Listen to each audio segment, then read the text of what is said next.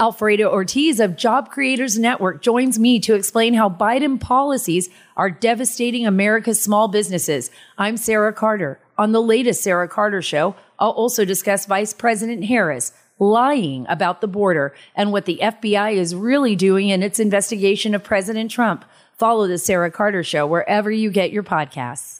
Did you know that tart cherries are an important superfood? When it comes to promoting metabolic health, they are a powerhouse. But if you're not looking to chug two cups of tart cherry juice a day, you need to know about new tart cherry gummies. Tart cherry gummies from the makers of Super B Tart Chews are an easy way to reduce inflammation from exercise, and they support immune health. Just two tart cherry gummies are the antioxidant equivalent of 16 ounces of tart cherry juice or 100 cherries. They're vegan, non GMO, they have zero sugar, and are simply delicious. Tart cherry gummies come with a 100% satisfaction guarantee. Try them risk free for 90 days and see how you feel. If you don't love them, send them back, no questions asked. Right now, you can get up to 35% off tart cherry gummies plus free shipping at buytartcherry.com slash Dana. This is their best offer available anywhere. That's buytartcherry.com slash Dana for up to 35% off tart cherry gummies. Buytartcherry.com slash Dana.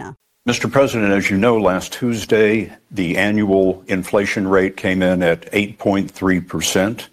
The stock market nosedived. People are shocked by their grocery bills. What can you do better and faster? Well, first of all, let's put this in perspective.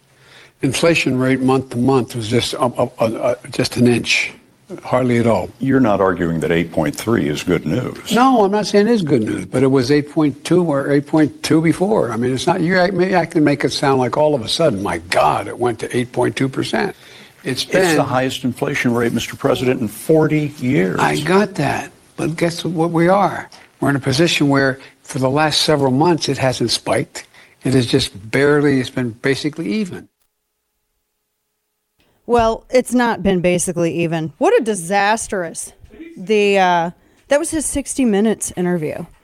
It was it and it was it's ridiculous. It's absolutely ridiculous. The I guess lack of I don't know if it's lack of awareness because I don't know how you cannot be aware. I think at this point it's an issue of he's it just he just doesn't care.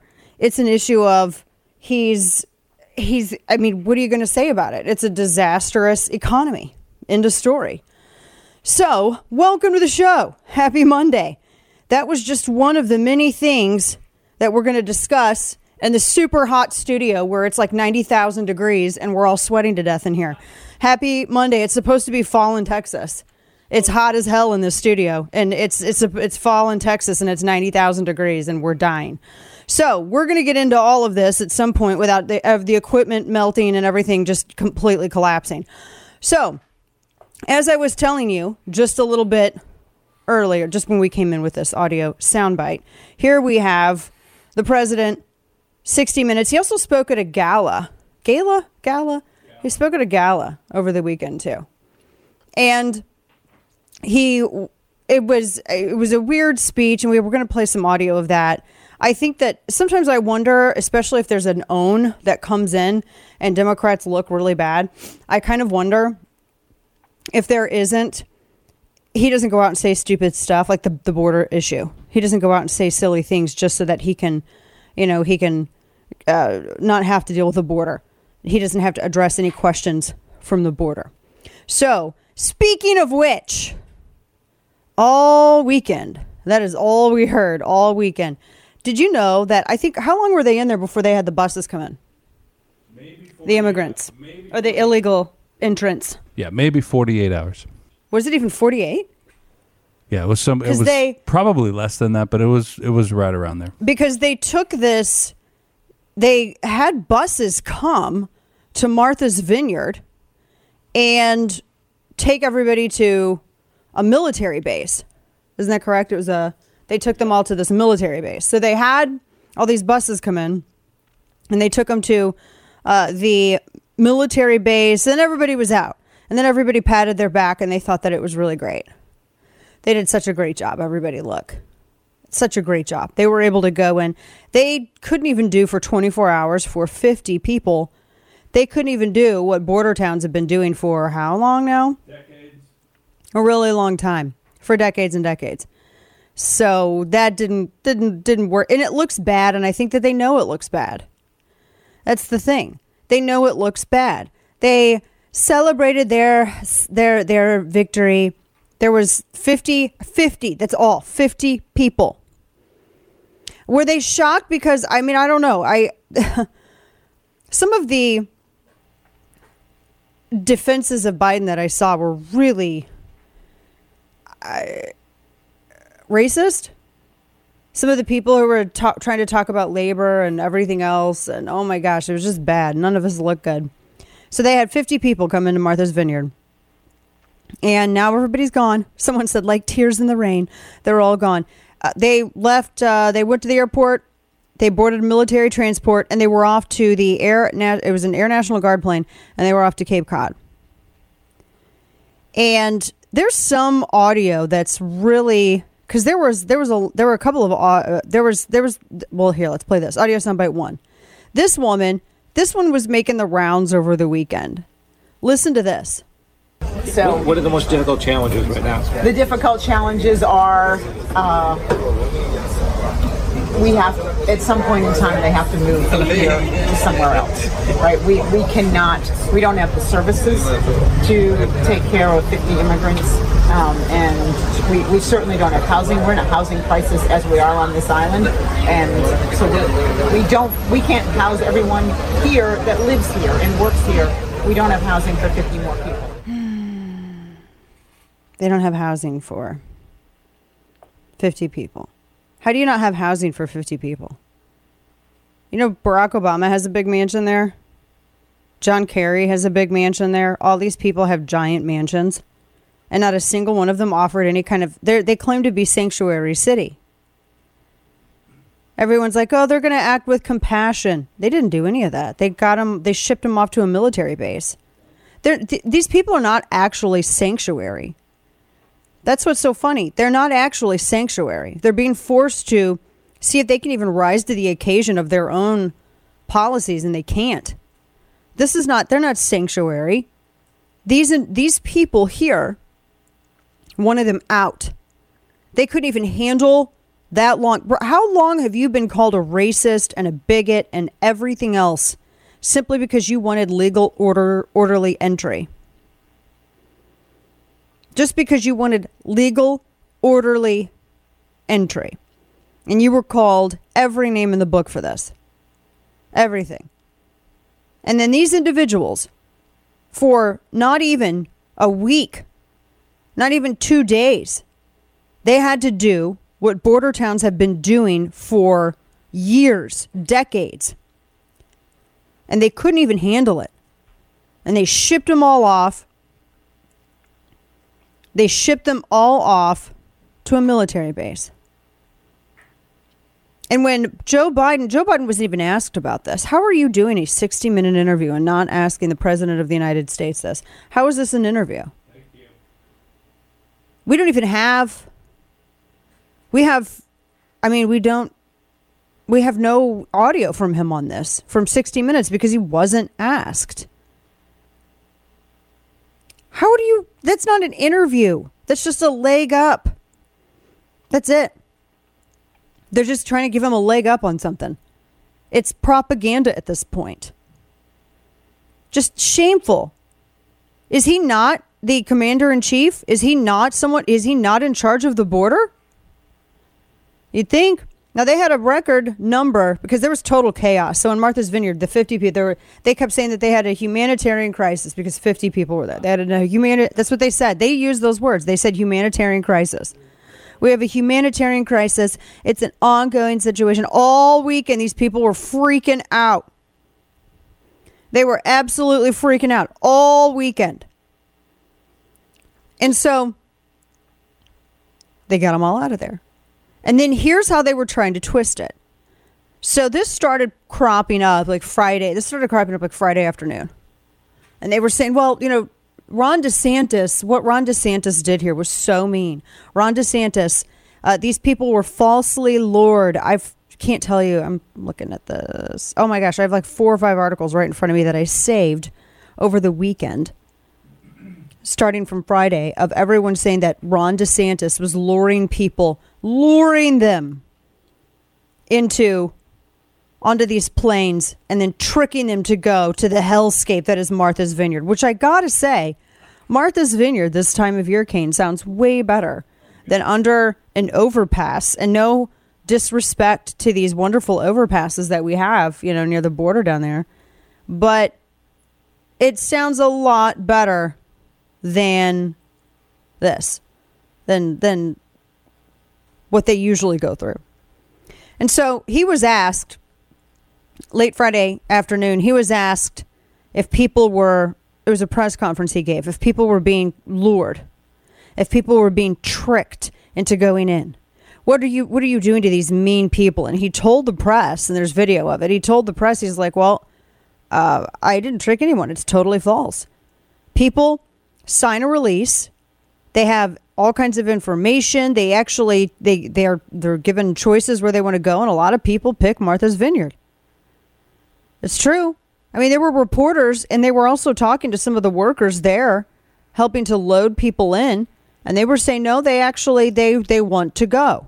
People aren't being tra- how how was that different than when Joe Biden? We talked about this last week, running over seventy planes to Jacksonville, Florida, without even notifying the state of Florida or Jacksonville or anyone else. They had to call the police because all these people were going through customs, and they and they they had no idea. They had no nothing. And they were they were trying to figure out how to handle it. It caused actually a pretty a pretty large logistical headache, from what reports say at Jackson Jacksonville International Airport there in Florida because they had no idea what to do with these people coming in. No one gave them a heads up. And that's not the only town that Biden has sent people to, not even given anybody a heads up. Just sends plane after plane load. But because he's got a D after his name, that makes it different somehow. These people are the I mean, you know what's evil? What's evil is saying that if you don't clean up the mess that we made, and if you don't treat this, if it, it, this it's a humanitarian crisis with 50 people in Martha's Vineyard, then it's a humanitarian crisis at the border with 5 million. And the pure evil of it is these people pretending they didn't cause any of this with their policies. You want to talk about using people as pawns? Let's talk about the, Washington, D.C., using the border as a chess piece this entire time. Record number of buses from Texas rolled into New York City. And man, there's uh, Bill Melugin. We're going to talk about this a little, little later on. He was saying that there were some people, uh, there is human trafficking that Democrats actually aren't freaking out about. By the way, you know how much it is? The buses that there were a bunch of buses that went to New York. The Democrat city of El Paso, they transported 2,365 illegal entrants on 51 buses. They've been doing this since August 23rd. You know how much it's costing people? 2 million. $2 million. We're going to get into all of that here even deeper. Media reaction and also what Democrats are saying about it. Now, uh, Mayor Pete is in the news again because someone mentioned roads and buses, and you know that's I, I have no idea why he has this job. I've never seen any. Well, first off, I don't even know why we have this department. Secondly, I don't even know why we got this guy heading up this department. There's no point. So he he says that they're going to. It's it's an infrastructure thing. He's trying to meld together critical race theory and transportation. So they've he's announced that they've handed out a grant to dismantle a highway that is that was built to perpetuate racism, everybody. I don't know. That's it's part of a we will talk about that. And also the ongoing funeral. I think although they just lowered her into the what do they call That's not a crypt. What do they put them in? It's their isn't that sounds like a spooky word. I mean, I like it, but I mean, I don't. Anyway, they lowered the queen, the family vault. Let's just put it like that. They lowered her in the family vault. They had the uh, funeral. Heads of state were all over. I have some interesting. Apparently, did you know that North Korea sent an ambassador? There's only a handful of leaders that actually weren't allowed to come, including the uh, crown prince over there in Saudi Arabia. He wasn't allowed to go. And apparently, Spain's king wasn't allowed to go, but he ended up going anyway, and there was some controversy there. I didn't even know. I mean, it's like it is legit Game of Thrones. We're going to talk about all of that and more here coming up. And we got Steve Yates coming up in our third hour. We've got some headlines you'll want to pay attention to there. We've got a busy show for you today as we start your week off correctly. Dana Loesch here for ARK Seeds. There's a growing sense of instability and uncertainty. Gas, housing, everyday items are way up. Uh, food prices have the nation reeling. The ability to grow your own healthy food is on almost everybody's mind. So this is why I want to tell you about ARK Seed Kits. You can visit ARK, A-R-K, ARKSeedKits.com and enter code DANA to receive 10% off. Now, ARK Seed Kits, it's a non-GMO seed company. It's family owned and they provide heirloom seeds for across the nation for over 13 years. They want to make sure every home in America has the ability to grow and harvest its own food. Now, these are the highest quality heirloom seeds. They arrive in a sustainable container, offering long term and short term storage. And they also bring seed saving knowledge and food preparedness to you and your community. You can get seeds for vegetables and herbs. They have 50,000 organically grown seeds in each kit. We're talking corn, watermelon, cucumbers, lettuce, beans, tomatoes, all kinds of stuff. Designed to grow new nutrient and calorie dense vegetables and fruits to sustain any home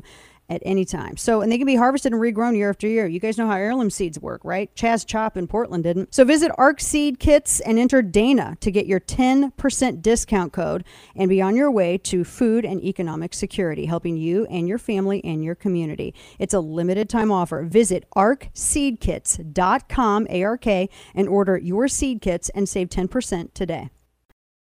And now, all of the news you would probably miss. It's time for Dana's Quick Five, brought to you by Keltec.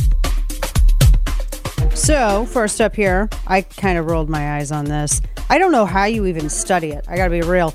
They said that there was a hate, there was a researchers at the Institute of Climate Impact Research found that tweets with derogatory language increase during times of extreme heat or cold and it was published in a thing that no one cares about the lancet because the lancet is just nothing more. The, there's toilet paper that's more valuable than the lancet. And even after the toilet paper is used kane it is found to be still more valuable than the lancet. Yeah. So i don't care about this study. If i could t- throw this study in the air and shoot it like uh, skeet then i would. Yeah quote that all right, uh, so this is sad. Veteran suicides are almost 40% higher than the VA is telling us, according to a new report.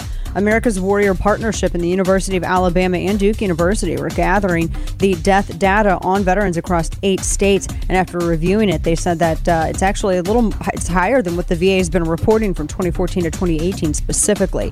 Yeti coolers are apparently washing up some on Alaska beaches. I don't know why. But uh, apparently they are. They said that all you got to do. They said that they've they've they've. I don't even know why. They said that they've been they had 109 shipping containers that kind of that went in during the uh, the Washington British Columbia border. Debris's been floating northward and it's hitting all kinds of beaches, specifically in Alaska beaches. So people are grabbing these cool brand new Yeti coolers that like sank, I guess something hundred all these all these uh, containers on a shipping on a on a, a giant.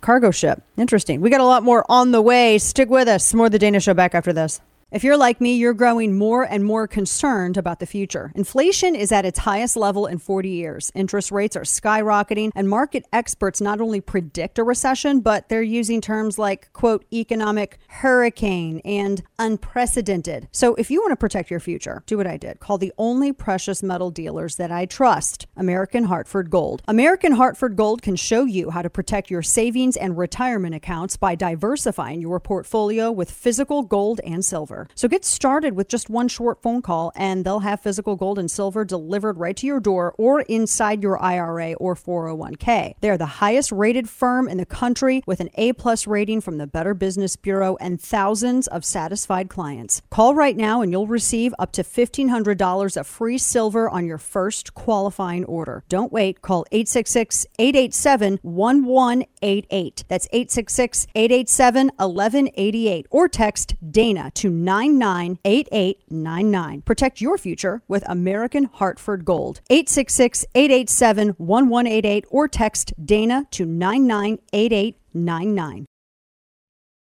Listen to The Dana Show live on the Odyssey app. Weekdays, noon to 3 p.m. Eastern Time. Is the pandemic over? The pandemic is over. We still have a problem with COVID. We're still doing a lot of work on it. Uh, it's but the pandemic is over. if you notice, no one's wearing masks. Everybody seems to be in pretty good shape. And so I think it's changing, and I think this is a perfect example of it. So that uh, made, that was the president part of his 60 minute thing. Apparently, that made a lot of people on the left really angry. Yeah. Welcome back to the program. Your lovable curmudgeon, hostess Dana Loesch here with you.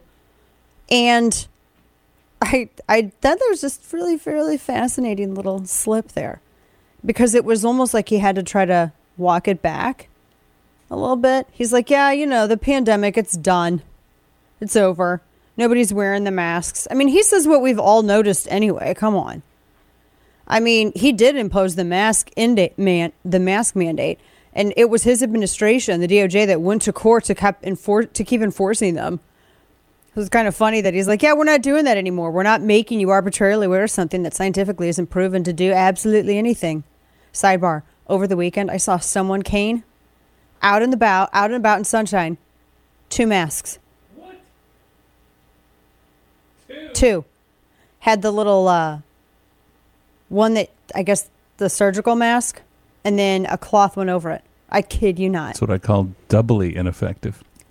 I'm not going to say anything about it publicly because I appreciate if and and they seemed otherwise healthy. I mean, you know, if you have a health issue going on, it still doesn't help you. By the way, just want to let you know. I'm not even going to play into that. I'm not even going to be like, well, if you have a health issue, I understand. No, if you have a health issue, it's not going to do jack crap. So you might as well stay home. I just am not going to not going to sit here and and fluff fake science. It's not going to happen.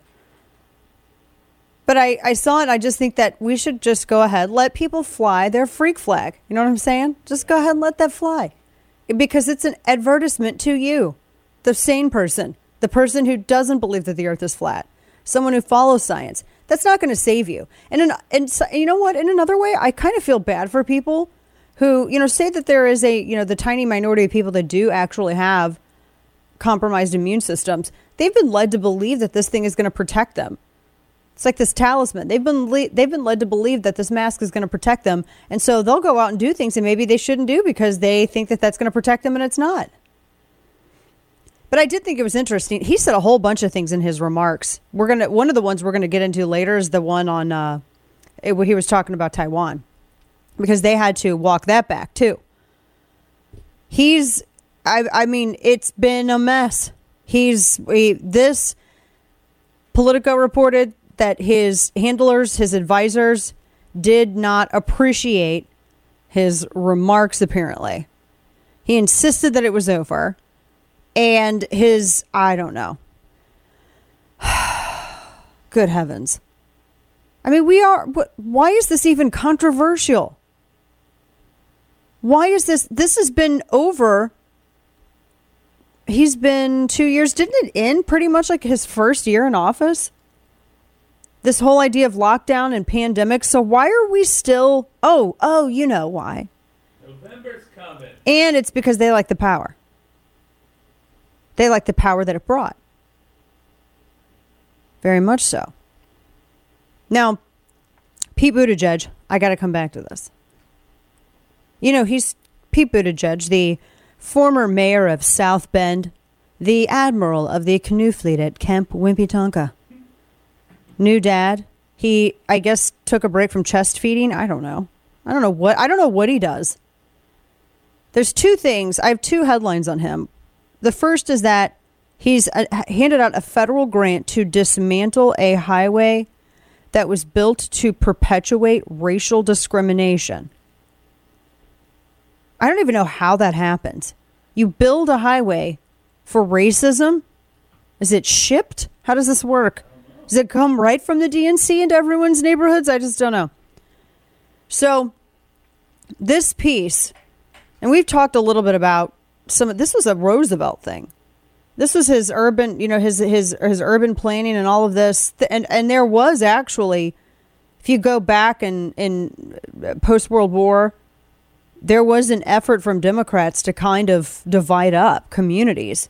And and I say it was an effort from Democrats because the person who was in the White House who originated this plan was a Democrat, and all the people that were underneath him, Kane, were also Democrats. And guess what? Everyone else that was involved in it, it rhymes with schmemocrat. So just so you know. So now they, he's he's trying to he's trying to get everyone to talk about old school Democrat stuff. Biden and and now Pete Buttigieg is, is part of the prong on this. They are desperately trying to run from the economy. So, what's the best way to kind of talk about the economy, but not really talk about the economy, but let people know that you kind of care about them? Let's go back to the old school 80s, 70s stuff of talking about worker rights. That's what they're doing. Now, keep in mind, they're not going to touch on anything that actually affects the worker paychecks, just the worker rights, as though workers don't have any rights and that this is the great proletariat and we are all in Leninist Russia. That's the way he approaches this. It's so weird. So they've been, they keep trying to. Can I just read this sentence to you? Because I want you to tell me WTF this means. Quote, the move is part of Biden, Biden's, uh, the Biden administration's broader effort to remake America's infrastructure to be more equitable, including addressing racist roads designed to facilitate white flight. What? Now, if this, if there was a course in colleges that was focused on uh, completely dealing with BS it would this sentence would be an entire one the entire semester. Infrastructure to be more equitable. Can we start there? Because this is where we are uh, this was part of his whole push, and now Buttigieg, he's making the second play on it because they do it in layers. So they were the ones who he announced that there was a federal grant to dismantle an interstate highway in Michigan that had to that was that was just there to facilitate racism. However that is facilitated. I mean, we don't need any more refineries or anything. You know, we I mean we do, but no. And we don't need to do we don't need any refineries. We don't need you know in terms of infrastructure guys we don't need to focus on anything that has to do with getting rare earth uh, elements getting the rare earth minerals getting those out of the ground and and and becoming self-sufficient with this green whatever that the administration wants to do that's just moving us from the cartel of OPEC to the communist cartel of Beijing. No no no. No. We are talking about destroying highways because they're racist there is no way that I could read this that does not sound any more ridiculous than I just said it. I'm not exaggerating. I am not I'm not being more theatrical with this than I need to be for the sake of entertainment. I'm literally reading you the story and I I feel like we're all being recorded for a reality show for aliens. That's what I feel like when I when I get into this stuff. It's we are all if I had to take a guess, as to why this all feels so weird and why this is just, it's because it's a, it's a reality show for aliens and they're watching us be stupid. It's exactly what this is. I mean, there is nothing in this. They're going to tear down legit literally tear down a highway. wow, it's it's not at I don't know. 104.6 million dollars in federal funds to tear down this highway. I am not joking you. It's uh, the $1.5 billion grant program called Infrastructure for Rebuilding America. Um, you're tearing down a highway. Can, highways are infrastructure, right? They are. Okay. So just roll with me, everybody, here for a second. I just want to figure this out. This is all walk through. So, tearing down a highway, that's infrastructure. It is the th- Interstate 375. Okay. And they said it's going to create a slower speed boulevard that's going to improve safety by removing a steep curve and adding LED lighting. And it's not, and it's going to not uh, have it go through what they say is a black community in Detroit. So you're going to cause traffic problems? I mean, uh, this is not. How in the world is this in any way? I don't know. Guys, I we are we're doing a reality show for aliens. I don't have anything else to say. This is a part of the uh, all vestiges of the New Deal and Urban Plan. It was continued all the way up into 49. It's it's this is it's just super goofy but we're spending that much money on it. And we wonder why we have a problem. This is the government spending that we have a problem with. One of my kids came, my youngest son told me that he had a big debate with uh, his teacher in school. He's in high school. Had a big debate with his teacher in high school. And his teacher was suggesting, you know, one of the problems that we have right now with inflation, there's a, a really good way that we can combat this. And the teacher actually told my child, my child who has my DNA sitting in there with my last name in my mouth, told, tells the classroom that includes my child that, well, all we got to do is increase taxes and we can remedy inflation. Now, you know how that conversation went because my youngest son is Alex P. Keaton if Alex P. Keaton was on steroids. And he is a math dude. He is, I mean, he enjoys calculus. Something wrong with him. I don't know. He's that kid. And he immediately starts in. Immediately starts in. And he's right because here's the problem. Think about it. Sure, go ahead, just because this is what Democrats want to do. They keep saying we got to raise taxes so that we can pay for some of these infrastructure programs. What do you think that the whole uh, not really reduce the Inflation Act was? Sure, go ahead and increase taxes. Sure, absolutely, you are correct. That will temporarily cut inflation. But guess what else? People are going to be taxed because the government won't stop spending during a period of collecting record revenue. Right now, we already see record revenue being collected by the government. So clearly, the issue isn't one of taxation, it is one of government spending. But let us go with this theory for one moment, shall we? Sure, you just keep taxing people to pay for increased government spending that the government refuses to stop. And then what happens when, and it's when, not if, we that when that temporary fix wears off, what are you going to do then? If you refuse to put cutting government spending on the table, you think that you're going to go back to the well and tax people more in order no because you you've already taken all their money. You can't tax them anymore. And you're going to start a downward spiral into a depression. I mean, it's a temporary fix that actually makes the problem worse and guarantees that you will see it a second time rather quickly and it'll be worse than the first. Very interesting. But this Pete Buttigieg, it's it's this is hurt and rescue. This is absolutely hurt and rescue. And I've talked about this before on the show. I don't want to do a total deep dive into it right now, but I, I do think it's very interesting that you have Pete Buttigieg eh, who's going out with this transportation aspect of this. And yet when you when you look at what kicked off and what helped to cause all of this, I mean the people who were in government decided that this is going to be a great way after the war. This is how they were going to handle everything, and this is how they were going to modernize communities and and and connect different areas with industry. And they were the ones who decided to plan all of this. And it's the same people who made these decisions. It's the same ideology coming back around and saying, "Oh, well, we hurt you and screwed you over the first time. This time, we're really going to do it right." I mean, they're tearing down a highway for crying out loud. Now, a couple of other things. The and I have more on Buttigieg because he's eyeing running for Senate. You know this, right? He's looking to he's looking to. I, I mentioned this about. I looked at my notes about three months ago. He's looking at moving towards Michigan because he wants to. Run, he has dreams for higher office. He doesn't have the resume for it, but he has dreams for higher office.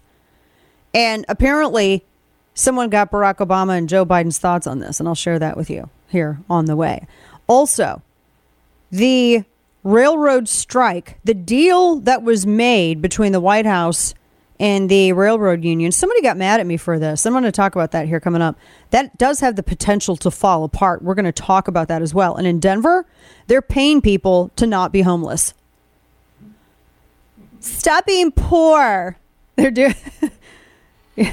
I, we got some stuff about the FBI all kinds of things coming up to you you don't want to miss. Never run out of coffee by joining the club with Black Rifle Coffee Company. Black Rifle Coffee Company was built upon the mission to serve coffee and culture to people who love America. As a veteran owned company, Black Rifle Coffee Company delivers on that promise by developing explosive roast profiles with the same mission focus learned as members of the military, and they're committed to supporting veterans, law enforcement, and first responders. When you join the coffee club, you select your perfect roast roast, how much coffee you want, and how often you want it delivered, and it's all shipped right to your door for free. Not only do you save a trip to the store, but you also receive special discounted pricing. You gain access to exclusive products and partner brand discounts. Not sure what roast is best for you? Take the Black Rifle Coffee Quiz and get matched to the perfect coffee roast and then join the club. Visit blackriflecoffee.com slash Dana to save 20% off your purchase and your first coffee club order. That's 20% off with promo code Dana at blackriflecoffee.com slash Dana. Fuel your life with America's coffee. Black Rifle Coffee.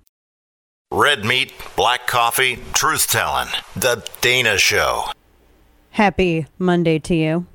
As we are beginning a weird week because Monday is a big news day and it's been a lot of coverage of what's been going on in Britain because they had the Queen's funeral and they lowered her. I guess it's the family vault, as I read.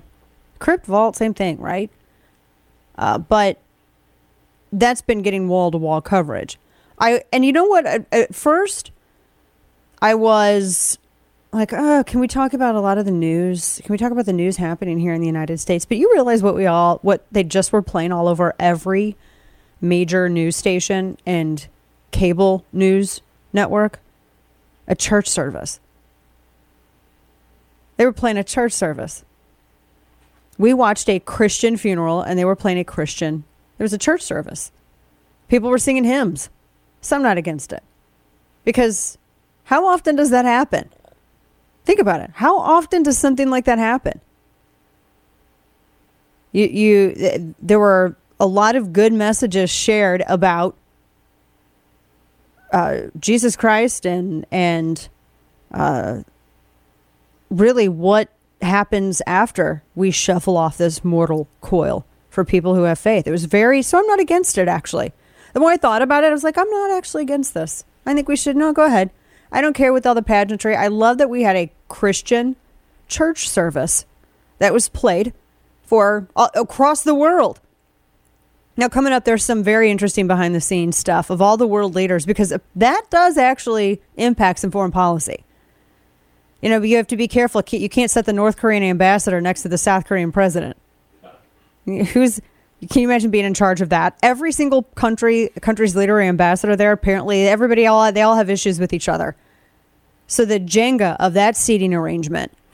Plus, coming up, worrisome news: a key economic indicator has gone negative. We're going to discuss that. Corporate virtue signaling, energy, wokery. Oh my gosh, this woke story that I have for you is one of the worst. Stick with us. Second hour on the way.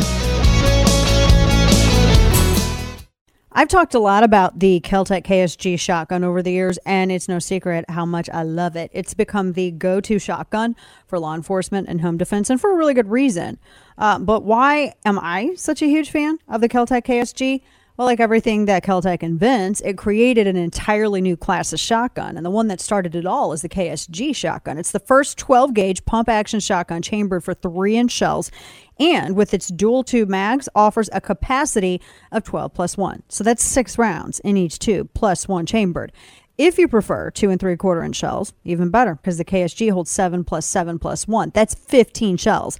You cannot ignore the downward shell ejection either. It makes the KSG truly ambidextrous and ejects shells away from your face. It's brilliant design. See the Keltec KSG up close and personal at KeltecWeapons.com. That's K E L T E C weapons.com. Again, to find out more, visit KeltecWeapons.com. He's sending Venezuelans who were coming here freeing the successor to Hugo Chavez, this disaster, uh, because the guy doesn't want to go and he has no economic answers, right? So he sends them to Martha's Vineyard. Why? Because Martha's Vineyard is this symbol of where the elite goes to vacation. And for people who know more on the East Coast, it was also the first place that welcomed black professionals and business people from the South to come and live on oh, equal boy. terms in a, in a community that was largely created for religious reflection and study. He sounds like so a frog that just got you know, his voice. That's what's going on. And I don't know what Massachusetts is going to do, but I'll bet that they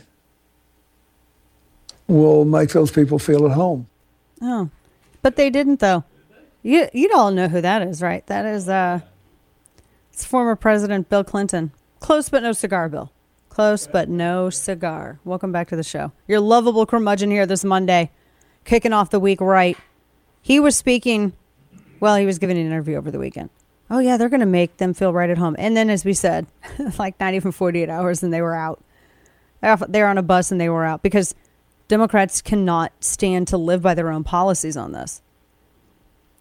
And it is, and one thing that Clinton, he's like, you know, they they they they sent people there because they look at it as it's more than just being where the elite trust fund socialists go to vacation.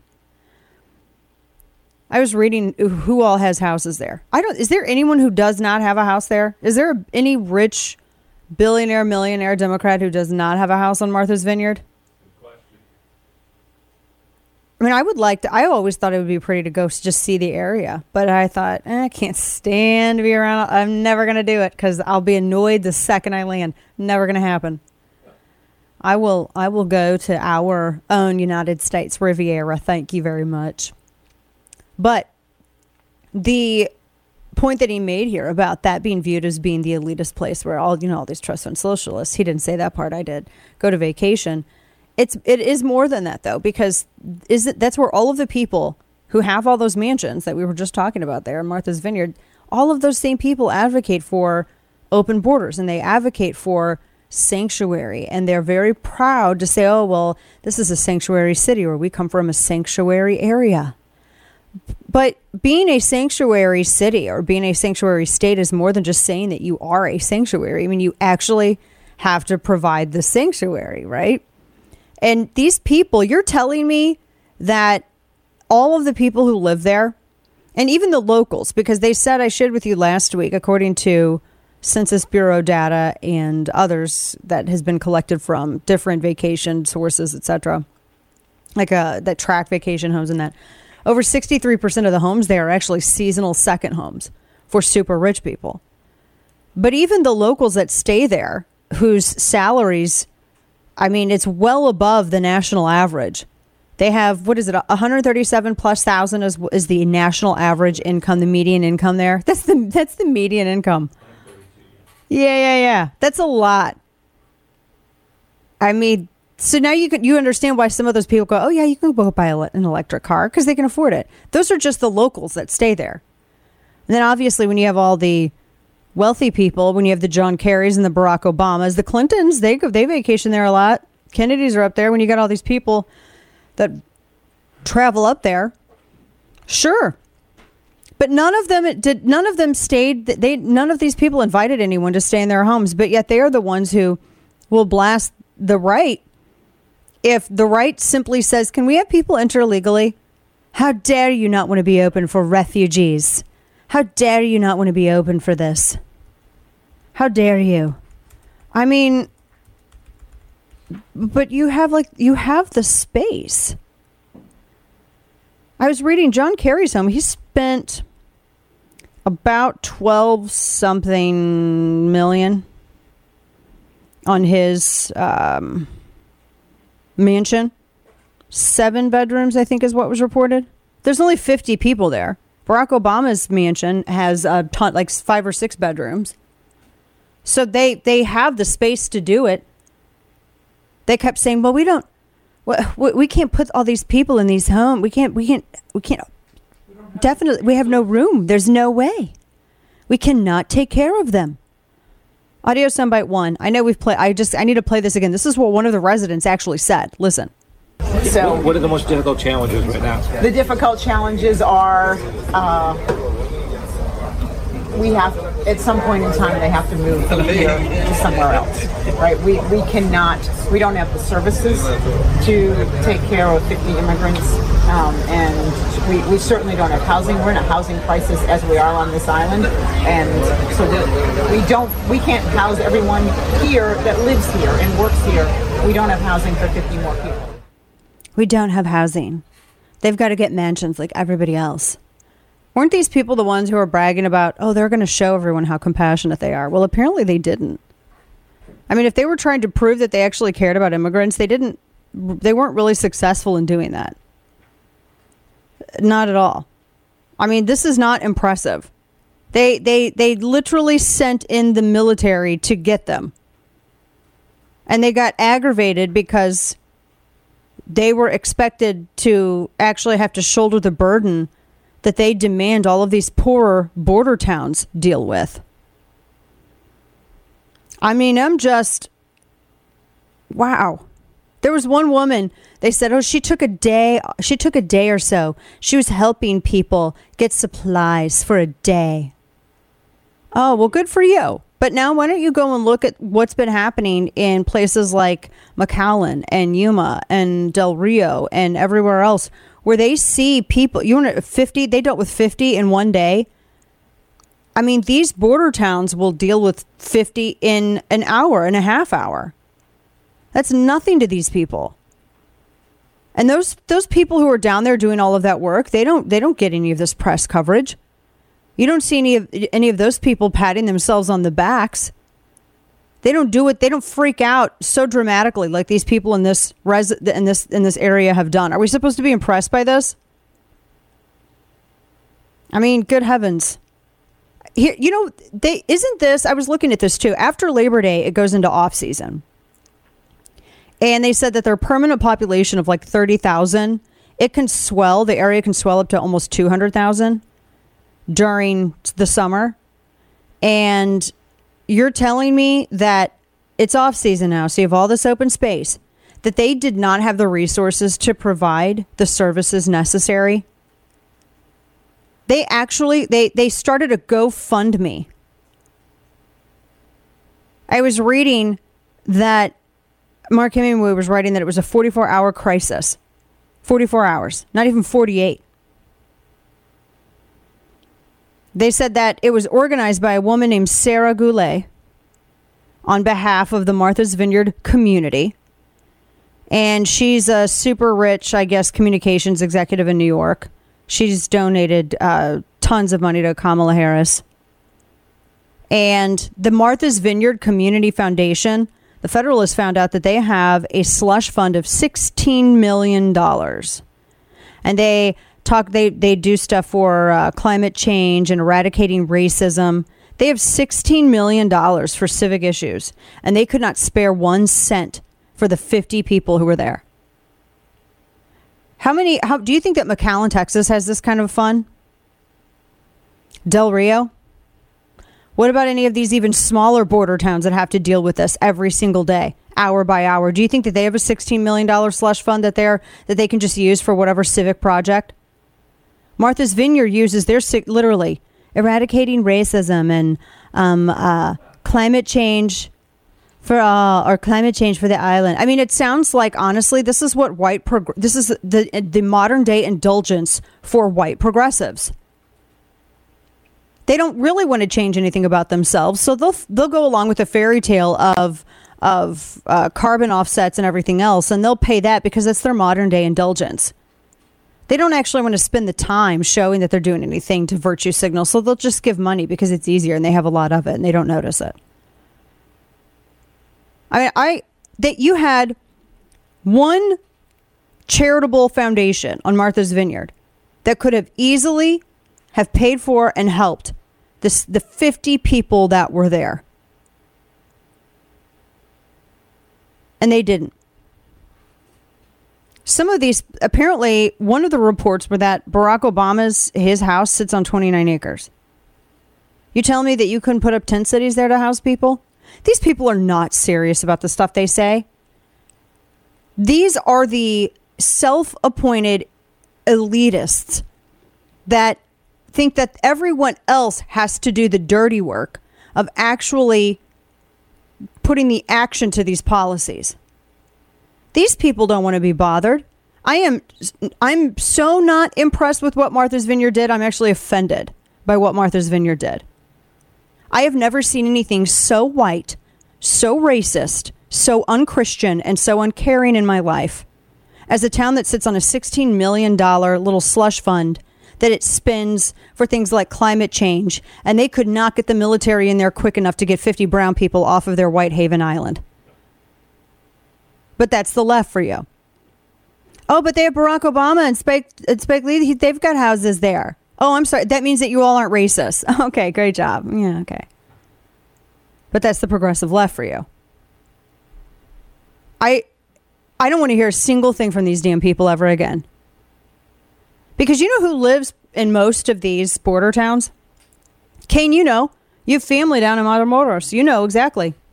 Who? What, what? If you had to describe the demo in these border towns, how would you describe it? Uh, legal immigrants, essentially, and then ranch owners. So not entirely. It's like a, it doesn't have the white concentration, the white progressive concentration No. that Martha's Vineyard has. No, and you're seeing that now play out with uh, primary elections uh, right now in these border towns. You're seeing that the representation.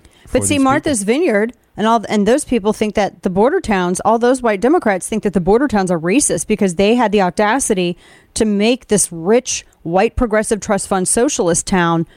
They they were forcing them to share the burden that these border towns have have taken on themselves for twenty plus years now. But how are they the racists for wanting to sp- make, make these people pay their fair share? It's how the left always does it. They project. So it's absolutely offensive. Offensive. Now, the uh, I have a couple of stories in the FBI that you're going to need to I'm going to you're going to need to be aware of. Plus, Denver is I mean, look, Denver at least their town. Look, Denver is two million dollars in taxpayer funds. I don't agree with this at all, but it's more than Martha's Vineyard did. They're they're paying people to not be homeless. Stop being poor. Two million dollars. But here's there's a caveat. You have to be a homeless woman, trans, or non-binary. That's it. Everyone else can get bent. What? You can stay homeless. Yeah. It. That's discrimination. Yeah, but does it matter? Because it's D different. See what I'm saying? We're gonna we're gonna get into this. It's a weird news day, and I'm not I'm not really. I mean, I know that they have the the the uh, Britain's Queen's funeral on television, but uh, yeah, they they lowered her in the family vault today. So that's all. There's really no other news for that. So we're going to be covering stuff domestically here. We have a lot still to hit. Did you know that tart cherries are an important superfood? When it comes to promoting metabolic health, they are a powerhouse. But if you're not looking to chug two cups of tart cherry juice a day, you need to know about new tart cherry gummies. Tart cherry gummies from the makers of Super B Tart Chews are an easy way to reduce inflammation from exercise and they support immune health. Just two tart cherry gummies are the antioxidant equivalent of 16 ounces of tart cherry juice or 100 cherries. They're vegan, non GMO, they have zero sugar, and are simply delicious. Tart cherry gummies come with a 100% satisfaction guarantee. Try them risk free for 90 days and see how you feel. If you don't love them, send them back, no questions asked. Right now, you can get up to 35% off tart cherry gummies plus free shipping at buytartcherry.com slash Dana. This is their best offer available anywhere. That's buytartcherry.com slash Dana for up to 35% off tart cherry gummies. Buytartcherry.com slash Dana. And now, all of the news you would probably miss. It's time for Dana's Quick Five, brought to you by Keltec. Hurricane Fiona. Oh boy, this is. We were just talking last week about how there wasn't a, there wasn't a lot of hurricane news coming out of the Caribbean, but now Puerto Rico is without power across the island on Sunday. Category one, so it's not one of the strongest, but nonetheless still destructive. Heads across its southern coast. Their governor confirmed that the electrical outage uh, happened shortly before the president uh, authorized an emergency disaster, and it's been so far that's the the really the only one that they've kind of i mean there's been some depressions and all of that but this is category one so it's not like uh, andrew which was i think what a cat four? Is that a cat four hurricane? But it still battered the island on sunday so they've had life-threatening flash flooding. Uh, the situation is not expected to pr- improve much going into monday but they said all 3.2 million people on the island were entirely without power. Ooh, that is not good. New Orleans scores the dubious honor of being the murder capital. Oh, New Orleans. It's uh, they said that the those top lead, top city leadership positions around the country. In fact, Wall Street Journal was tracking, uh, and that along with the Metropolitan Crime Commission Inc. and New Orleans particularly. They said that carjackings were up, shootings were up, armed robberies are up, homicide rate is up 141 percent. My goodness. Who's been running that city for the uh, yeah? The a madman was seen smashing a New York City McDonald's with an axe, and he's released without bail. Michael Palacios, 31, he grabbed an axe and apparently trashed the fast food joint early Friday. Fourth degree criminal mischief, weapons charge, and uh, Manhattan DA released him. It's at cashless bail, remember? It's driving the crime there. Coming up, we got some updates for you on midterms. Stick with us. If you want to know what the left's real plan is for your kids, just look at the reaction to the work Patriot Mobile did in multiple school districts in Texas. The left is losing their minds. Patriot Mobile is America's only Christian conservative mobile phone provider and a force for conservative values. This is because they take a portion of your bill and fund conservative causes and candidates who believe in the sanctity of life, freedom of speech, the Second Amendment, and they're winning. Patriot Mobile has affordable plans for you, your family, even your business. They offer the same nationwide coverage as the major carriers because they use multiple major networks. Plus, you're supporting conservative values with every call. Visit patriotmobile.com slash Dana or call 972-PATRIOT. Get free activation using offer code DANA. Special discounts are also available for veterans and first responders. Join our movement, make the switch today and a difference tomorrow. patriotmobile.com slash Dana. That's patriotmobile.com slash Dana 972-PATRIOT. When you're stuck discussing politics with your friends, who's the most informed person in the group? Yep, you are. You're welcome. Listen, follow, subscribe. The Dana Show. Can I ask you a favor? Can we hear this? Can we hear this loud enough so you know who can see that in New Jersey? You know, The highlights from his speech here. It's a montage. Before Dr. one. Oz came in, who ever heard the word coup de grace ever in their life? You know, the, the issue Well, I've never heard of coup de but you know. is a lingering issue of auditory processing. How many of you have two gigantic 10 mansions? Who believes Senator Casey? Again, this is a montage of John Fetterwoman. If I would be so lucky to serve with Senator Casey, Good heavens. It's just, it's a nightmare. He is a nightmare candidate. And I'm kind of wondering, welcome back to the show, your lovable curmudgeon, Dana Loesch here with you. I'm sort of wondering what what's going on with his polling. Uh, there's, they sent out, going to pull this up. They sent out this memo. The Fetter people did, the Fetter woman people. Politico has the story. It says in a private memo, Fetterman is confronting an obstacle, getting outspent. Their campaign manager is said to have written a wake up call to donors about increased GOP TV spending in Pennsylvania because he's been leading Dr. Oz in the polls there. And apparently they're trying to, you know, look at this is if if we get outspent on TV, this is going to be bad.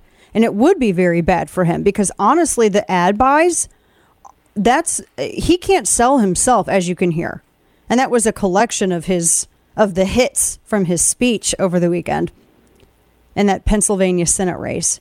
That's a, one of the races. I was breaking this down for you last week, just how important all of this is, and why Lindsey Graham is making me so mad, because it's your everything is so incredibly close. Just to even get to where we need to get to, it's just it's they have to win every race. They need to win in Pennsylvania. And looking at the the breakdown of it, I mean, you Dr. Oz, he's he's I mean, he's got the I don't know how much he's put into his own campaign. I haven't looked at that. But I was looking at just the averages. Let me pull this up because there was new.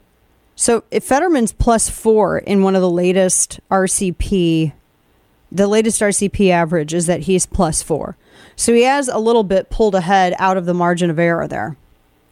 That is so cl- it, it is ridiculously close for a candidate like that. This is where's this? He says stuff like this. This is audio soundbite. Pull this up. Is it eleven thousand? You have to forgive us. We have a million audios. Audio soundbite eleven thousand. This is this is John Fetterwoman. Listen. Do you believe transgender women should be allowed to play on women's sports teams at the youth, youth through college level? Yes. So he's he answers things like, "Well, yes, I do believe that men should be allowed to compete against women." How is a candidate? I mean, this is Pennsylvania. I'm not saying Pennsylvania is a super woke blue place, but it's it or a super red place, but it's not a super blue place. He says th- uh, stuff like this. He this is a guy who literally chased down the first black guy he saw after he heard fireworks. Sit here and explain to me, Democrats, how in the era of Ahmaud Arbery, you guys are eagerly supporting a giant white man chasing down a black jogger because he assumed that the first black person that he saw was responsible for what he assumed was gunfire when in fact it was just fireworks being lit off by kids in a parking lot, you know, a little bit away from him. And he holds him at gunpoint, runs him down with his shotgun, holds him at gunpoint. I want all of the Democrats in this era of uh, of Ahmaud Arbery to explain to me how they can so eagerly support a guy like this. A guy who actually abused his position and fired one of their uh, one of the city one of their city service workers because he had spoken out against Fetterman pushing cops to do Oppo research for him. Or the guy who, this is a guy who lived off his parents. His parents gave him a, an allowance until he was 53 years old, so he didn't have to actually work. He's never held a job. I don't count barely a two year stint that his daddy got for him at Chubb as one of as a job. He didn't even buy his own loft. He gave his his sister a, a symbolic dollar to pretend that he paid for it. And then even then, they said he apparently hasn't even disclosed. Washington Times had this. I think this was last week, and the Free Beacon uh, published this as well. He didn't disclose a, disclose a bunch of properties that he owns. He has all these assets that he never apparently actually disclosed, and you're supposed to. He tries to hide all of this stuff and pretend that he's the average everyday working man when he's not. He's never worked. He has he's lived off his rich family. He's a sponge. He's a human sponge.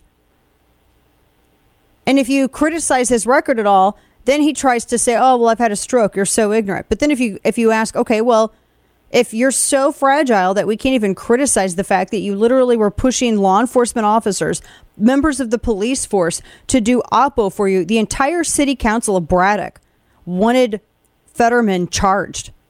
I don't know if you guys knew this. It was so these and they're not all Republicans. You had Democrats that wanted this Democrat. They said what he was doing was criminal. I mean, what in the world? How in the hell is this guy plus four? And he's and the only thing. What are you going to sit here and say about us? I don't like his two A record. I think he was a chicken and he wouldn't come on air with me to talk about it. Okay, but can he be persuaded to vote with the rest of the Senate? Because I'm a strategic person. I'm looking at this as how can I best advocate for my principles and push my agenda forward. And I want to make a huge point that some of these people who haven't been in the game very long, as we all have, that they don't seem to understand. Settling on a strategy, the best one to push your agenda forward, is not a compromise of principle. When you are determining the best strategy to push your principle, your undiluted, uncompromised principle forward, that is not a compromise of principle. That is that is being smart about strategy and not being a moron like Lindsey Graham with this with this bill that he's pushing through, and then trying to hide behind the accusation that everyone who doesn't want to do this right now, when you have a minority, when it could jeopardize the majority, that they are the, just not as strong as uh, on life as he is. No, we're stronger then because we would only want to act in a time when we know we can win and not. I mean, you got sometimes you got one chance with this stuff. It's just it's Republicans will always get in their own way. And when I look at when I look at Dr. Oz, I think he can be persuaded to go along with them. I think when it comes between Dr. Oz and Mitch McConnell, I think Mitch McConnell will get him to do whatever he needs him to do. That's pretty I got this guy or the or the other one. Good heavens. Now, a few other things that I want to get into. I have uh, some wokery. Go to this one. I'm going to go to this story about a really horrific school teacher. I, too, thought this was a joke. I first saw this on Twitter. It is in Ontario High School. They're at the center of a controversy because they're having a man teach. Now, listen here. This is going to sound nuts, but listen. No, no pun intended. Listen. They're having a male teacher teach students while wearing large is not the word for it. While wearing a massive prosthetic bust with nipples in the school. I have no words. It it is one of the craziest things I think I've ever seen. And you think it's a joke and it's not. That's what's even wilder about this story. You think it's a joke, but it's not. This individual, I'm reading this story. Um, I mean, I, I, I'm trying to describe what it looks like, Kane, just for the people who are listening coast to coast, so they can have kind of an idea. Because it's so bad, I just, I don't even know. I don't even know how to describe it. It's um, a teacher in a high school, and he wears a massive prosthetic bust complete with protruding nipples. And the school sent an email to parents saying that they are uh, that the his gender identity is protected. They said we're aware of the discussion on social media uh, regarding this specific teacher, and they say that gender identity and gender expression are protected under the grounds of the Ontario Human Rights Code. He's wearing a wig and he is they look i'm guys please i'm not trying to be crass. They look like two large pumpkins in his shirt that hang down to his waist with the stems out. That's exa- i am not exaggerating i'm not exaggerating it's okay juan if you want to put it up juan's like oh do i want to do it he's like no i can't do this are we? Will we get in trouble? We'll get in trouble, won't we? We, we can't even show you this, but they can put it in a classroom. The individual identifies. He's a man who identifies as a woman, and it's the the the man calls himself Kayla Lemieux, a manufacturing technology instructor who began identifying as a woman last year. He used to be known as Stephen Hanna. And he wears the large prosthetic bust like that. It's actually bigger than the students' heads. Not kidding. It hangs all the way down to his waist. He wears that in the classroom. It is ma'am. I have no words for this. It is cosplay. It's cosplay. This guy's cosplaying as a woman. And they can't do anything about it, apparently. And every day, you know, they say that. I mean, I, I just, oh my, some days it hangs lower and some days it doesn't. I don't even know. This is, the, but the guy's name is Stephen Hanna, and you're not supposed to dead name people. So if he wants to be called Kayla Lemieux, I'm not going to call you anything by but your legal name. I they, they say that they try to create a positive learning environment this, because the parents have been up in arms. If you would have, if you see what this person looks like, you would be shocked that this was happening in a classroom. They say that they're trying to create a positive learning environment. There is literally no positive learning environment in which a grown man shows up in biker shorts with a, sh- a tight shirt wearing a large prosthetic uh, bust with comically protruding nipples. There is no way, nowhere that that looks even. I'm going to put this in your email prep. I want to show you the picture of this so you actually can see it yourself. It is one of the craziest things. And they said that the teenagers there, they just, I, well, the parents are all up in arms. How is this not a mental illness? This is more than being inner. This is more than just being weird.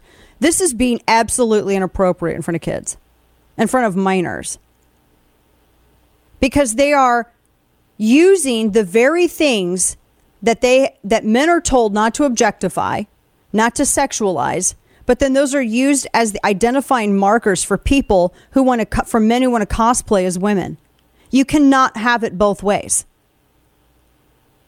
This is objectification of women. Alfredo Ortiz of Job Creators Network joins me to explain how Biden policies are devastating small businesses and American families.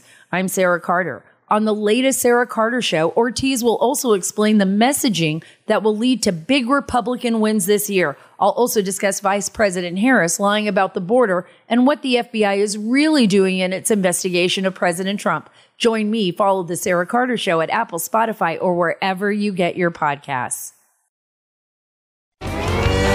It's his life mission to make bad decisions. It's time for Florida Man. So first, and I don't even know you could take that much money from Mc- McDonald's, but uh, McDonald's is how some of the members of my family say it. It's a McDonald's. Florida man charged with stealing nearly two hundred thousand dollars from a local Mickey D's. What? How in the world? Escambia County Sheriff's Office they begin investigating. His name is John John Smith. I'm sorry, excuse me. He is 38 years old. He stole nearly $200,000 from a local McDonald's. Investigators say that these thefts occurred between September of 2021 and June of 2022 while he was employed as the store manager.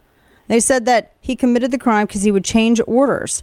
And then he would request a change order and he'd put the money in his pocket and not into the safe where it was supposed to go. People still pay with money? Really? I mean, he was changing orders in, in amounts of $1,000 or more, and the average change order request is 700 or less usually. So they found all kinds of cash deposits into his checking account, and he brought his new lady friend into the action. And whoo boy, so he was charged with grand theft, $100,000 or more. Like you didn't think that was going to be caught? So dumb. That is so dumb. Uh, let's see. Oh, oh my gosh, this is horrible. Oh boy. A Florida man a did a procedure, he's a doctor, on the wrong end of someone's colon. No. Uh huh. No. Uh huh. Halting the patient's ability to pass gas or waste through his backside. No. That is a Florida Department of Health administrative complaint. The doctor, Scott Zanoni, was licensed in Florida since 2013, and he's on the American Board of Surgery certified. And apparently, uh, what ended up happening is that the uh, patient went into the hospital on September 30th of 2020 with a wound near the lower back. It wasn't healing, and they said they did a diverting colostomy procedure and it would divert the waste stream and allow the other wound to heal. And during the procedure, he inadvertently diverted the wrong end of the colon. No. And oh boy, yeah. So they had to have a op, they had to actually correct the error uh, on October 21st. Just you know, shortly thereafter, a month later. That's that is one of the worst stories I think I've ever heard. Don't be like that guy. And by the way, how do you not know which end is up? Just saying. Stick with us. Third hour on the way. If I roll down and find a bunch of teenagers and I say, look, kids, hop in my van, I'm going to take you to Disney World, and I take them to Busch Gardens, you know, and I take them to, to old Williamsburg, that's kidnapping. I didn't take the kids where I said I was going to take the kids, right? So I think that in Yeah. this case, Ron DeSantis told these people, including children, that we taken to one place, Boston, which would have services where they would get expedited work Yeah. visas, where they would be have housing, No. and then sent them to a different place. That is kidnapping. You realize that this is all speculation? I don't even know who this dude is. Don't tell me his name because I don't care. He's some dude who's yelling. He's always yelling on MSNBC. But this is, I'm using this as like an avatar. This is what they were all saying over the weekend. Welcome back to the program. Dana Loesch, your living, breathing Daria here with you. And we're starting our Monday off, folks, across the country together. We're going to get you through the week. It's a weird, weird, weird day. Uh, weird news. It's a weird news cycle because it's, it's. I think they, I think they gave uh, Biden some steroids over the weekend. He's, he's, he flew all the way to London for the uh, funeral of the British Queen, and then I guess he's going to come back here because they have their private family thing, and they don't get to go to that. So I guess they come back here. But he was at a gala over the weekend. He did a 60 minutes interview. He's trying to be more visible because he needs to show these candidates that he is an asset and not a drag. But the fact that this issue tellingly has not come up for him, it didn't come up at, the at the gala and it didn't come up in his 60 they didn't even ask him about his 60 min uh, on 60 minutes about the immigration thing. It didn't it definitely the this thing with DeSantis didn't come up.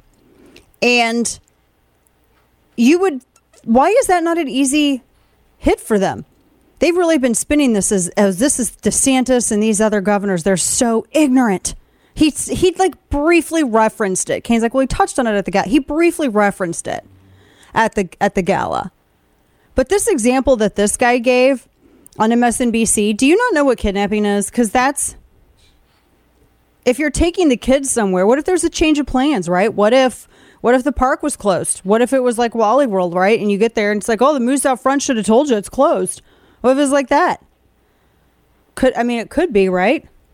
Technically. Anyway, so this that's not what that it's not for, and also that that com, that contradicts what people have been what border patrol has been saying and i will say that even like in el paso isn't that like a democrat city they've have even contradicted that narrative. People are told where they're going to go. They're asked, "Do you want to go here?" No one's made to get on a bus. People willingly do it.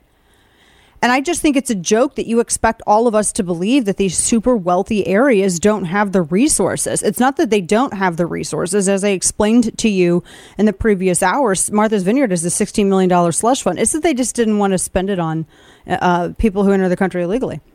They expect the, the border states, uh, the border towns that are predominantly Hispanic, by the way, they expect all of those people to do it for them.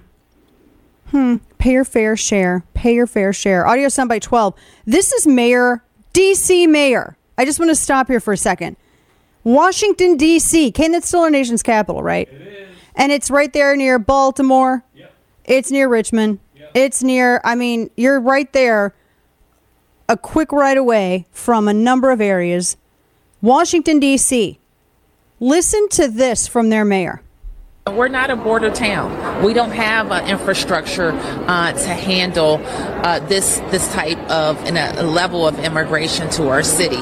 But we will will create a new normal here in our infrastructure and have a, a humane welcome for people. Whoa, whoa, whoa, I can't wait. I can't um, wait. She they don't have the infra. Wait, wait, wait, whoa, whoa, whoa, whoa, whoa, whoa. You're telling me Washington, D.C. doesn't have the infrastructure or ability to handle immigration and they only got a fraction, but tiny little bitty border towns have to? That they have the infrastructure and resources? Have none of these people have ever been to a border town? None of them have ever. Kane, here, weigh in here because they're not major metropolises. They're just not. No. They really aren't. These are all small towns. These are all actual, you know, and small populations as well. Um, so your family's near Brownsville, right? Yeah. What my mom's side of the family, we had um, a, a, bunch of family down in Brownsville, Texas, which is right across the border from Mexico, from Matamoros, Mexico. And uh, that's if you look at that town, I mean, they're all struggling uh, and have been struggling for a while because they're not highly populated. They don't, you know, they don't have a lot of slush fundage to pull from, and they're just essentially taking the brunt of this and have been for decades. I I I don't know why any of the media even if you look, even if you're super partisan. And I was thinking about this actually this morning. Even if you're super partisan, wouldn't you want to at least advance your byline? Yeah. Wouldn't you at least want to have a video exchange or something go viral, and you would ask, "Wait a minute. So if you're you're Washington D.C., I stop it. I am from Southern Missouri. I don't know what it is, but we say Washington. Stop it. I'm going to say Pelk, Mellow, and and and I'm going to say Mellow and wait, Pello and Milk. Sorry." I can't even talk today. I say Warsh, and I'm not even going to apologize, and I'm not going to change it. It's never going to happen. Back to my story. This is Washington, D.C. If you cannot nobody asks if you cannot handle this, then how can Brownsville, Texas handle it? How can Del Rio handle it? How can McAllen handle it? How can El Paso handle it? How can Yuma handle it? How can all of these other border towns handle it? I've been to a ton of them. I I how can they handle it? That's Wash that's that's the nation's capital. Audio soundbite 16. Eric Adams, mayor of Chicago, has this to say. Listen. You, you pledged uh, during your campaign to uh, keep New York City a sanctuary, a city. Uh, do you have any concern that that, that policy uh, is, is, is, for, is attracting more people to the border, more people to cross the border to make that dangerous trip? Uh, no, not at all. Uh, this city has always been a sanctuary city, and we've always managed those who wanted to come to uh, New York City to pursue the American dream. Can I just say something? I'm going to shock you, though. I don't disagree with them. At least for Chicago. You want to know why? On average, how many people are killed there over the weekend? That's Chicago. Maybe Chicago's not, but I think other areas absolutely are. I mean, I got to tell you, I don't even think cartel members want to come across the border and go get murked in Chicago. Or New York. I mean, yeah, or New York. They, Kane, let me let me just put, and I'm not saying this because you were just telling me where your family's from. I'm just, you know, because I need another person here. If you were told, I'm the government, I'm telling you, well, hello, sir, you can choose. These are the places you can go. You can go to Chicago, Illinois, one of the murder capitals of the United States. You can go to New York, where you'll probably get punched out in a fun thing that we like to call the knockout game. Uh, you can go to Washington, D.C., uh, or beautiful Martha's Vineyard. Ooh. Ooh. That last one sounds good. Doesn't it? I mean, it's a vineyard run by some woman named Martha, maybe. We don't know. I mean, It's an island? Yeah, beautiful. Just Send me to saying. the island. Right? It just sounds like that's somewhere you'd like to go. It's hot. You just like gone through the desert, crossed over the Rio. It's hot down there. Isn't it like in the 60s up there right now? It's a very well off area where there's all Mhm. kinds of services and Oh, yeah. Yeah, yeah, yeah. I mean, that's what you think. People go to major metropolitan areas, namely because they have the resources. I don't, where does he get, for, I, I don't understand Muriel Bowser saying DC doesn't have the resources. They most absolutely do. They absolutely do have those resources. And in Chicago, they absolutely do. Listen to this. This is the El, mayor of El Paso, Texas, Oscar Leeser, who says that, listen, this is what he's saying that they deal with every day. Well, the numbers are not 1,300. The numbers are, uh, two days ago we had almost 2,000. We had uh, a little bit over 1,900. Uh, yesterday we had, uh, the day before yesterday, we had uh, a little bit over 1,500. So the numbers have been continuing to increase. And, uh, you know, that that's continued the rise, and that's because uh, a lot of the people, and uh, probably about 80% of them, are coming from Venezuela, and, and that's that's where a big part of the, the, the migrant surge is coming from. Mm. Yeah. He's, that's every day. That's the racist mayor of El Paso, Oscar Leeser. That's every day. Isn't he a Democrat? I'm pretty sure he's a Democrat. I just I don't know that here why that matters to me is because there th- this tells you the the disparity here. Yeah, he's a Democrat. He's been in office since uh, he was the 50th mayor from 13 to 17, so he's Democrat. He's a Democrat saying this because he's at the border and he sees how disastrous this is. This isn't a party issue, but they're making it a party issue, and it really shouldn't be. Now, I have a few other things I want to make sure that we're hitting. We have Stephen Yates who's going to be joining here later on after headlines. We were hitting some of the weird stuff with Pennsylvania about midterms. I also have this story. I was going to share it earlier in my second hour. This is uh, John Kerry. I saw this over the weekend. Do you think that people in Africa wake up every day wondering what John Kerry wants them to do about energy? I can almost guarantee you that they don't. Because well, that's I'm gl- so glad you weighed in because he's going to tell you anyway, John Kerry, the climate czar. He was never confirmed, right? Because that's not an actual position. The hell does he do? Does he just advise Biden? Do anybody know what he does? He's the climate guy. You know how many private jets he owns? He just flies around and dumps carbon in the atmosphere. The, and now an addendum to this sidebar, but it's related to the story. Do you know how PolitiFact defended what I just said? I asked, I go, how many how many jets does he own? How many jets does he fly around on? How many vacation um, homes does he own? I kid you not, hands to sky. Their defense of this was, well, technically, they're Teresa Heinz Kerry's jets and mansions that she had purchased with her first late husband. I don't think the So they're technically not. Um, yeah, they are. They're married. They're married. They're married. I think the fact is that they're flying them everywhere. Thank you. And being hypocritical, not exactly who's on the pink slip. Yeah, that's. But the see, PolitiFact was like, uh, uh, uh. I, jeez, fact check. Just like they were, just like when uh, you know how politi- Oh, I'm not even kidding. Do you know how PolitiFact was defending the whole Biden flying 70 planes to Jacksonville International Airport and not even telling Florida? They said, well, Joe Biden himself wasn't flying the planes. I am not kidding you. So, John Kerry is warning African nations to not rely too heavily on natural gas in their efforts to modernize and bring electricity to millions. He says, We're not saying no to gas. What we're saying is gas replaces coal or replaces oil. We're not saying no. We're just saying stop it.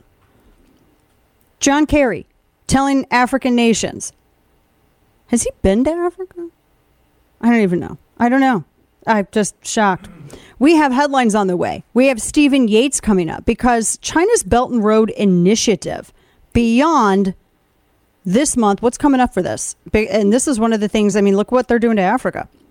And that's why I think it's important why John Kerry's weighing in here. We're going to ask Stephen Yates about all of this here coming up. And now, all of the news you would probably miss. It's time for Dana's Quick Five, brought to you by KelTec.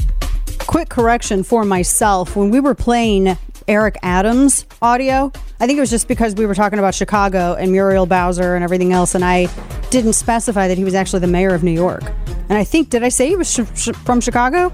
I may have. reference Chicago You'll have to him, forgive yeah. me. I had sugar and carbs over the weekend, and I'm in the middle of a brain fog, and I am proteining myself out of it. So apologies on my end. All right, let's get back to it. This, uh, ooh, I actually scrolled away from it. Here we go. Here we go. Why is Mike Pompeo considering a run? I don't dislike him as a person. I just think that this is he wants to he, people are saying that he wants to primary Trump. And I know that he's like lost a lot of weight and he's been doing the traveling and doing the fundraising, but I just think that that's maybe a wasted effort because I just don't think that he, even if it's not Trump, I don't think he's going to be able to challenge a DeSantis or anybody.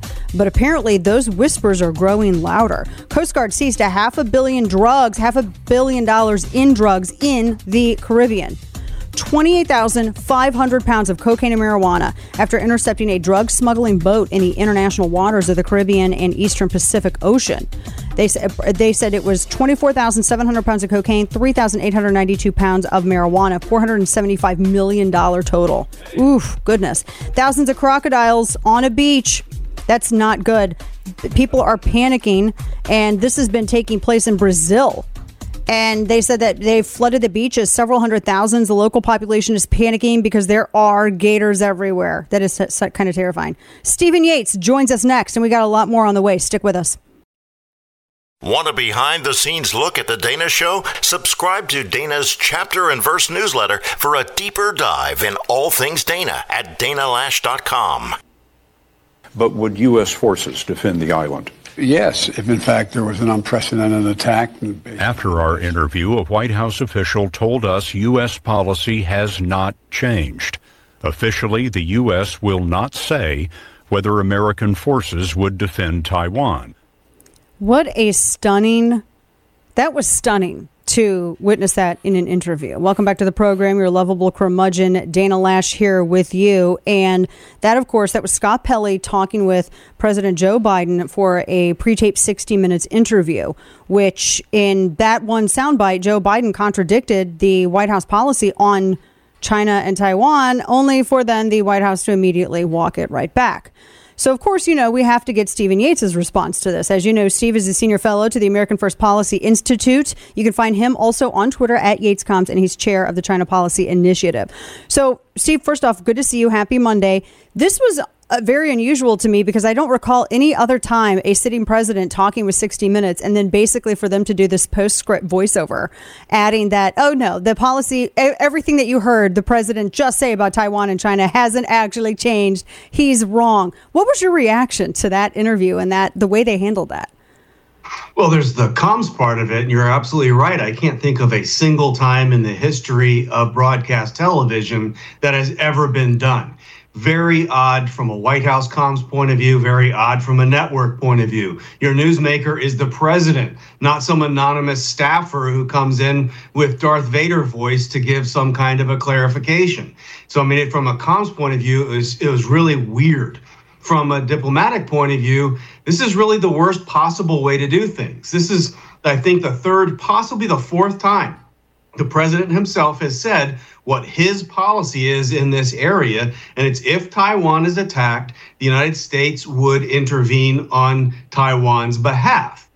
Now, that might sound controversial to people, but there's a heck of a lot of people in policymaking who know that's essentially been the U.S. position for decades. Mm. What you say, when you say it, how you say it might kind of get shaved around the edges, but that's not news. And that's why someone who was in the Senate for 50 years and the White House's vice president would say that.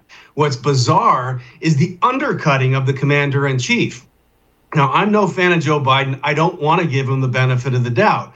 But in the last administration, we had a pretty hostile position towards people in the bureaucracy who deigned to say they spoke for the United States, as opposed to the elected commander in chief. Whoever ends up in the Oval Office sworn in, that's the commander in chief. And I don't know who this White House staffer is, but they ought not be anonymous. They very clearly are speaking with authorization, and the chief of staff should be fired for this. Yeah, this was. Uh, it, it was just wild. And you knew the moment he said it, you knew they were going to come in. There was going to be an immediate walkback from the White House. You bring up talking with Steve Yates, a very interesting question because he's been in the Senate for, yeah, like forever uh, before being in the vice presidency uh, role and now as president of the United States.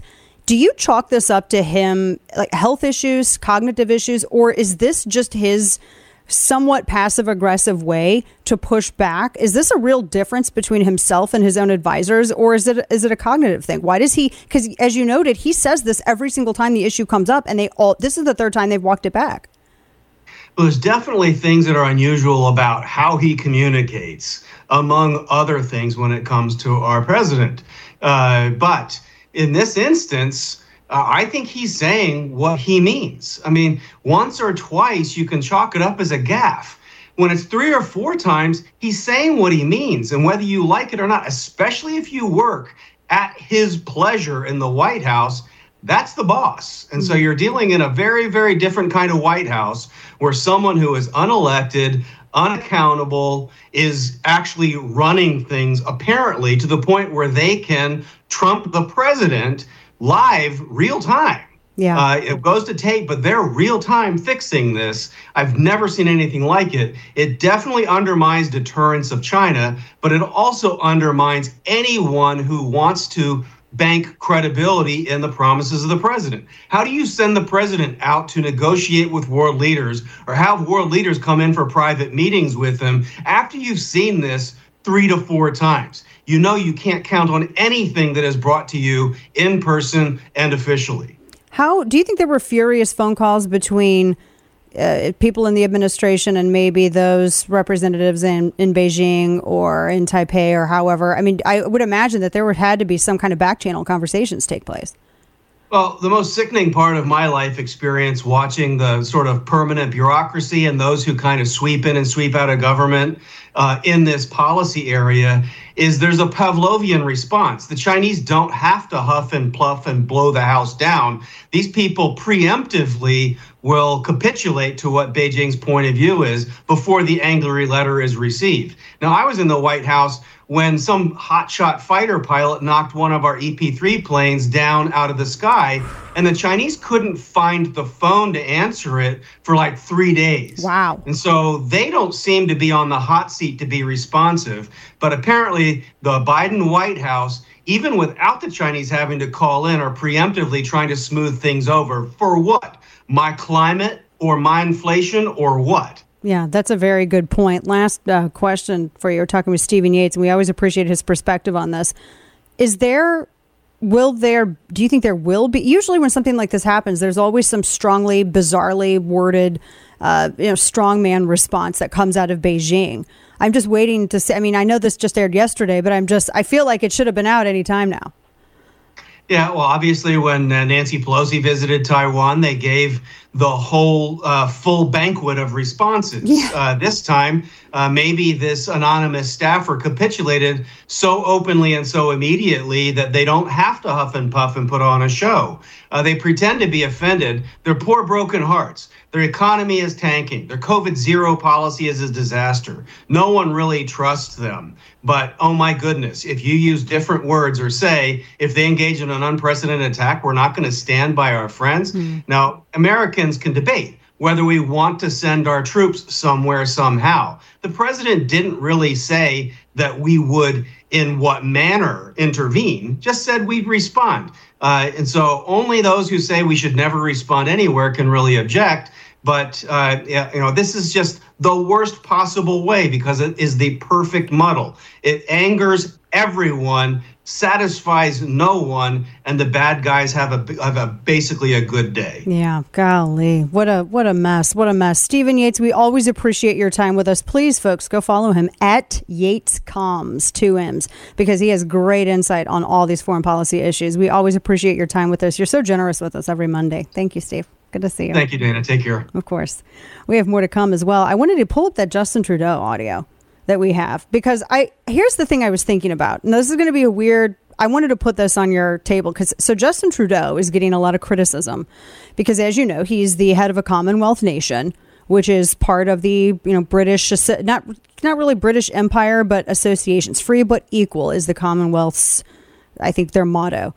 And he was recorded being drunk singing Bohemian Rhapsody. Uh, someone was playing piano and he was there singing along, and he's getting a lot of criticism for doing this. I wanted to play this, and then I have an interesting question. Listen to this. He's horrible at it.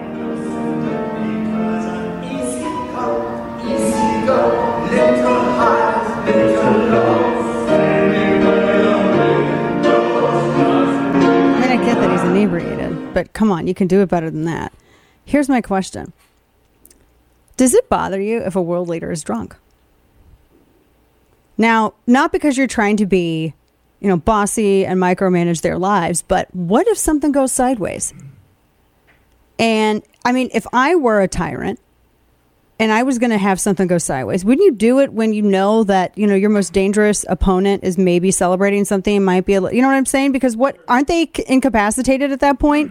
I mean, if you, if they go in for just routine surgery and they go under for a little bit, they got to have somebody else come in and do the, they got to tag in. That's how it is. I mean, they do a whole little ceremony, but they have to tag in and they basically, technically, for a little bit, have the reins of authority. So if something happens, they can, you know, be there and respond and handle military issues, etc. Does the same thing happen if they're drunk? Have you ever thought about this? Like, what if we get a young? Now, I'm not Biden. I think is too old to drink.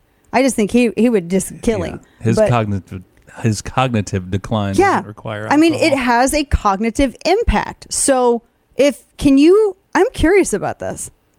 That's a good question. I my first response initially when you asked the question was I think it matters when he's drunk. But you did bring up a good point because you know, as an enemy, you would just pick the time whenever he's drunk to do whatever it is he's. Like, think do. about the president of the United States. There is a dude who follows him wherever he goes, carrying the little football. They call it the football. It's Right. the briefcase of, you know, it's the the nuke codes. Yeah, exactly. Normally, everyone says that the whoop a double snakes is in a can. This is in a little suitcase, and they call it the football. And that's if you know everything goes to hell in a handbasket. It's like pop up command. You know, you got all the codes and everything in there. Right. He follows the president. That means that you have. If he's at like a wedding reception, that means he's there. The dude with the suitcase is there. They're at the wedding reception. Does that? Woo! I look. Google it. Google it for me. Can the president get drunk? I'm. I can't even believe I'm thinking of this. But We know Nancy Pelosi can. here, well, her husband clearly. But here's my other, which by the way, since you brought up Nancy Pelosi, we did have the story of the man who wore the ginormous prosthetic thing. I'm just saying, don't dress like her on the beach in the classroom, and it's cosplaying. But back to my point though. If there is some sort of restriction on that, then is if there's a legitimate cognitive issue, why would that not be called into question? I'm just thinking out loud here.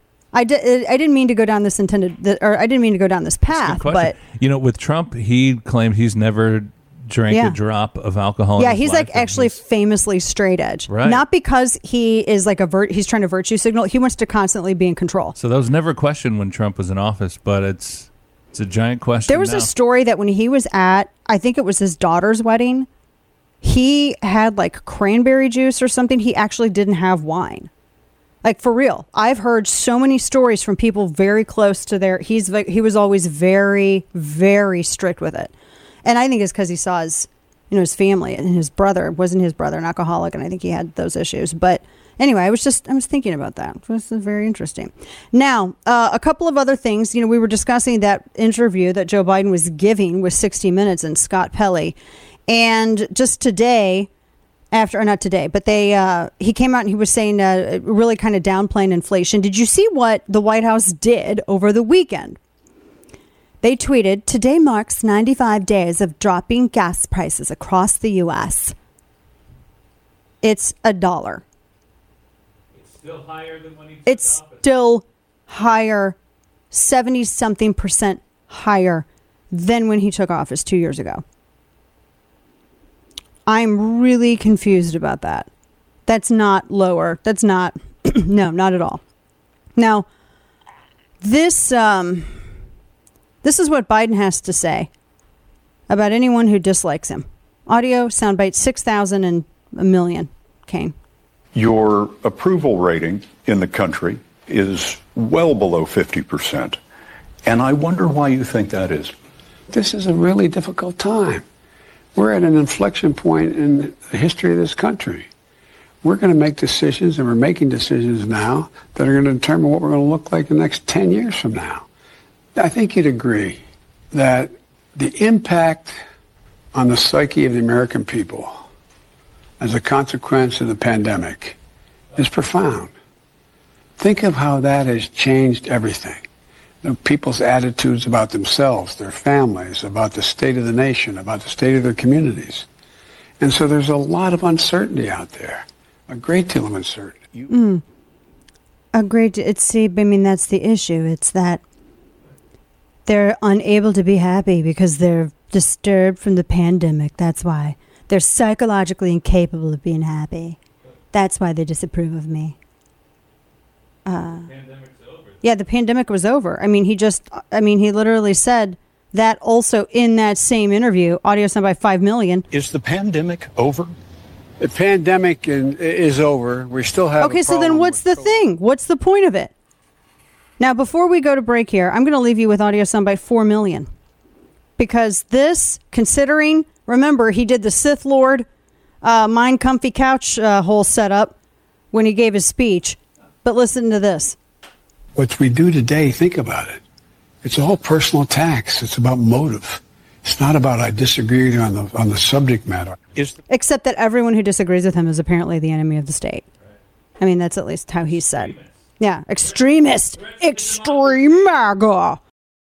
Listen to The Dana Show live on the Odyssey app. Weekdays, noon to 3 p.m. Eastern Time. Two things here, really quick, that I want to end your day with, and I'll be on Jesse Watters' program this evening in the 6 p.m. Central Hour. So, Dr. Oz ended a, according to media, a three day stop in Germantown and Kensington. He drove off with several people who told him they were dealing with drug addictions. He said it was unplanned and that he was going to take them to reserve spots at a detox center. He needs to do more of that. That's good. And additionally, this was interesting. Illegal insurrection reminded everyone of how not only was Bill de Blasio doing this, Gavin Newsom was as well. Shipping, like Bill de Blasio would ship homeless residents off to other states, but Gavin Newsom had a whole thing where he also shipped people who illegally entered the country off elsewhere. Interesting. We're going to deep dive. I hate that word, phrase, but we're going to talk a little bit more about that tomorrow because I think this thing with immigration has really exposed Democrats' double standard on this for sure. So those, these are all things that we're going to cover tomorrow. Make sure you sign up for my newsletter at Substack, chapter and verse. I have a lot of stuff that's going to be coming out for you tonight and tomorrow. So make sure you sign up. Kane, today in stupidity. All right, it's our uh, president, uh, Joe Biden, on 60 Minutes last night was talking about deer and their Kevlar vests again. Yes, my gosh. he was. Listen. For example, we passed the most extensive gun legislation in 30 years. Although I'm not going to rest till we get assault weapons banned, which I did once before And when I didn't was a senator. Assault didn't work. weapons banned. Assault weapons banned. It didn't work. There's no rationale. Deer aren't running through the woods wearing Kevlar vests. But deer aren't also the ones robbing people. And deer aren't the ones that threaten to nuke some people, too. I'm They just do saying. have cool deer skin vests, though. Oh, dude, for sure. Yeah, they Man, totally they do. totally do. By the way, if a deer was choosing to wear a Kevlar vest, where can I capture said deer and make money off of it? I'm just asking. All right, I'll be on Jesse Watters' program on Fox, 6 p.m. Central Hour. Sign up for my newsletter, chapter and verse. Have a great night, everybody.